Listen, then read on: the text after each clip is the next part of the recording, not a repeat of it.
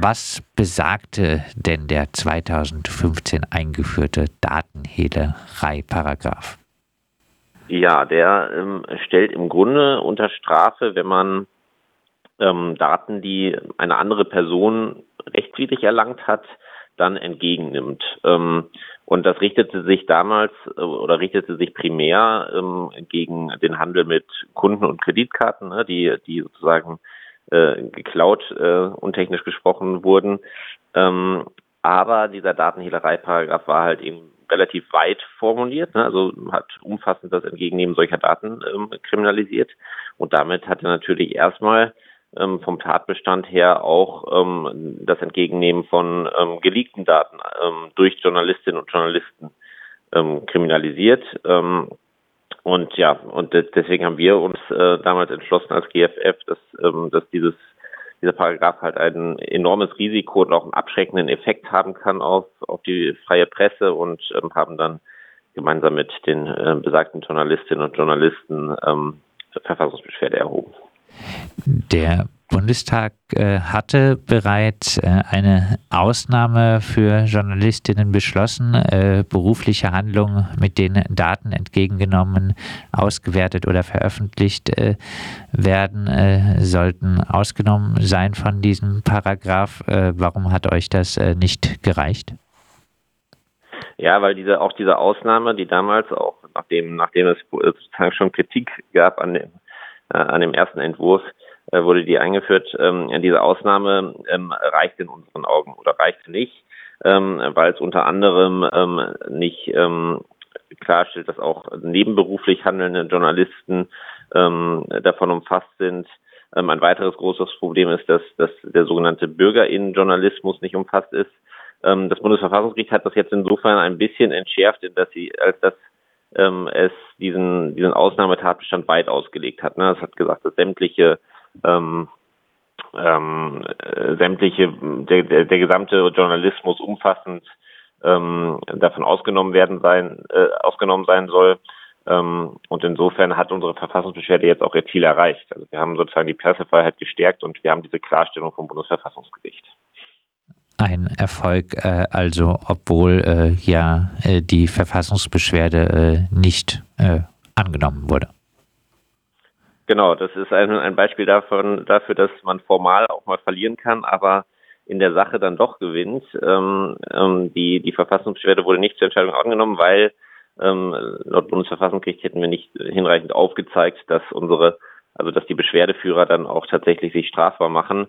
Ähm, und ähm, damit haben wir in der Begründung dann aber in, ähm, eben diese Klarstellung erhalten, dass ähm, Journalismus umfassend geschützt ist heißt äh, auch äh, Journalismus äh, von ähm, nicht hauptberuflich äh, tätigen Journalistinnen, äh, was jetzt zum Beispiel für Journalistinnen im freien Radio ja von Belang sein könnte.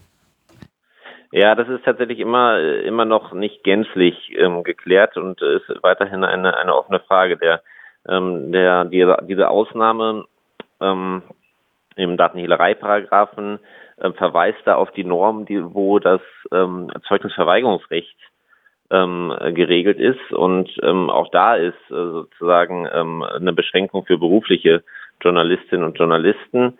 Jetzt kann man das natürlich auch weit auslegen, aber klar, der, der reine Bürgerjournalismus, ähm, wie es zum Beispiel auch bei, beim Radio Dreieckland ja relativ übrig ist, üblich ist, ähm, der ist erstmal vom Wortlaut her ähm, nicht umfasst. Ähm, das Bundesverfassungsgericht hat noch ein paar andere ähm, Hürden sozusagen auch äh, hochgezogen. Ähm, zum Beispiel ist ja für den, für den Datenhehlerei Paragraphen ähm, noch eine Schädigungsabsicht erforderlich.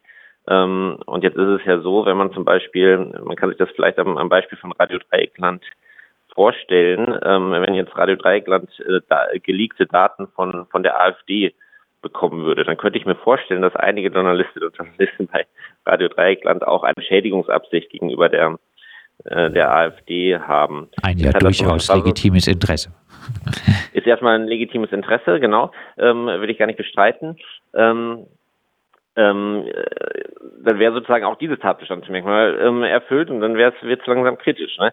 Jetzt hat das Bundesverfassungsgericht gesagt, dass ähm, ähm, eine Schädigungsabsicht jedoch nicht ähm, äh, vorliegt, wenn im Vordergrund sozusagen das Aufdecken von Missständen ist. Also wenn es jetzt irgendwie um, um irgendwie rechtsextreme Chatgruppen oder sowas, die, die geleakt wurden von der AfD, wenn die sozusagen ähm, veröffentlicht werden dann von, von Radio Dreikland oder wenn darauf sozusagen die Recherche zielt, ähm, dann ähm, äh, handelt es sich nicht um eine Schädigungsabsicht, sondern dann steht halt der ähm, das Aufdecken von Missständen im Vordergrund. Das war vorher auch so eine Unklarheit, wann, wann liegt diese Schädigungsabsicht vor. Das wurde jetzt auch geklärt. Und das, darauf können sich dann natürlich auch, ähm, auch nicht berufliche Journalistinnen und Journalisten berufen.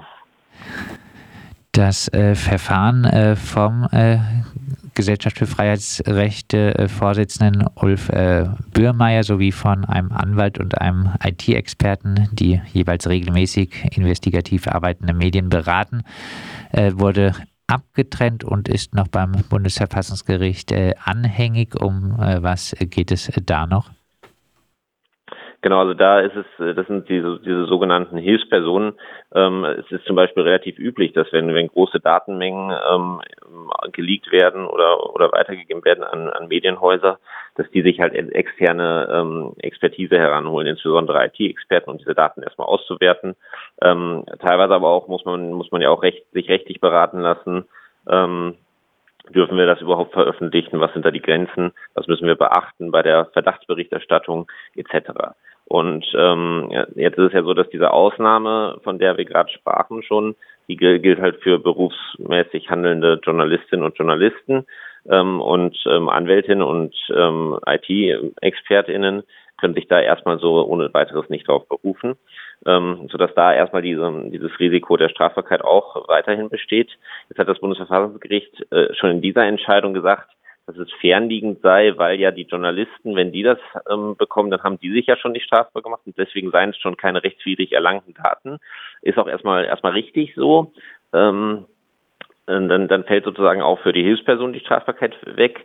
Es gibt natürlich noch so ein paar Konstellationen, die jetzt noch nicht bedacht wurden. Zum Beispiel, was ist, wenn vorher noch eine andere Person eingeschaltet wurde? Also der Whistleblower gibt das, ähm, oder, oder genau, der, der Whistleblower hat das schon rechtswidrig erlangt oder er gibt es nochmal an eine eine, ähm, eine Mittelsperson, die das dann ähm, rechtswidrig erlangt hat, ähm, dann besteht auch für diese, dann besteht zwar für die Journalistinnen und Journalisten, die das dann schließlich erlangen, kein Strafbarkeitsrisiko, aber für die Hilfsperson. Und ähm, deswegen haben wir jetzt gesagt, wir, wir verfolgen diese Verfassungsbeschwerde dieser drei Hilfspersonen, die noch weiter anhängig ist, die verfolgen wir weiter und da erhoffen wir uns dann vom, vom zweiten Senat, der da zuständig ist, nochmal eine weitere Klarstellung. Äh, Stichwort äh, WhistleblowerInnen. Äh, das Gesetz wurde auch teilweise Anti-Whistleblower-Gesetz genannt.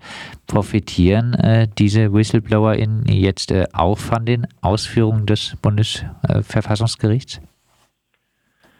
Ähm, naja, indirekt ähm, ist das natürlich schon, sind die schon betroffen. Also der, der ähm, Straftatbestand der Datenhehlerei richtet sich jetzt nicht primär an WhistleblowerInnen, ähm, sondern das, das bedroht halt eher die, die Personen, die das dann entgegennehmen. Ne? Also typischerweise irgendwie ein Julian Assange oder, ähm, oder halt ähm, Medien. Ähm, aber ähm, indirekt kann das natürlich auch die WhistleblowerInnen betreffen. Es wurde nämlich damals ähm, nicht nur der Datenhehlerei-Paragraph verschärft, sondern es gab auch eine Ausweitung von von Durchsuchungsbefugnissen ähm, und ähm, wenn Whistleblowerinnen damit rechnen müssen, dass ähm, Redaktionsräume durchsucht werden und ihre Identität dann daraufhin preisgegeben wird, dann trauen sie sich natürlich nicht mehr oder, oder haben, haben natürlich hat das natürlich einen abschreckenden Effekt auf WhistleblowerInnen ähm, Daten weiterzugeben. Insofern stärkt diese Entscheidung auch ähm, den, den, die Stellung von, von WhistleblowerInnen. Dann äh, abschließend äh, nochmal äh, auch zusammengefasst zur Bedeutung. Äh, sind äh, Journalistinnen jetzt vor Hausdurchsuchung und Beschlagnahme von Datenträgern geschützt, wenn sie mit geleakten Daten arbeiten? Sagen wir es so, also sie sind auf jeden Fall deutlich besser geschützt als vorher. Ähm, das Gesetz ist immer noch in meinen Augen unglücklich formuliert und, und schlampig gemacht. Äh, insofern wäre es äh, durchaus wünschenswert, wenn der Gesetzgeber da nochmal rangehen würde und das auch ausdrücklich im Gesetz ähm, nochmal schreiben würde, dass wirklich alle Journalistinnen und Journalisten geschützt sind. Aber mit dieser ähm, ähm, Entscheidung des Bundesverfassungsgerichts haben wir auf jeden Fall eine gute Grundlage, um auch in, auch in Zukunft ähm, solche Maßnahmen gegen Journalistinnen und Journalisten ähm, zu verhindern. Das Bundesverfassungsgericht entschärft den Datenhehlerei-Paragraphen. Das äh, Gericht nahm die Verfassungsbeschwerde der Gesellschaft für Freiheitsrechte und einem Bündnis von Bürgerrechtsorganisationen und Journalisten zwar nicht zur Entscheidung an, stellte aber klar, die Ausnahme von der Strafbarkeit äh, gilt umfassend für journalistische Tätigkeiten. Wir haben gesprochen mit äh, David Werdermann von der Kanzlei Aktentaucherin, der für die Gesellschaft für Freiheitsrechte Projektkoordinator in dem Fall war.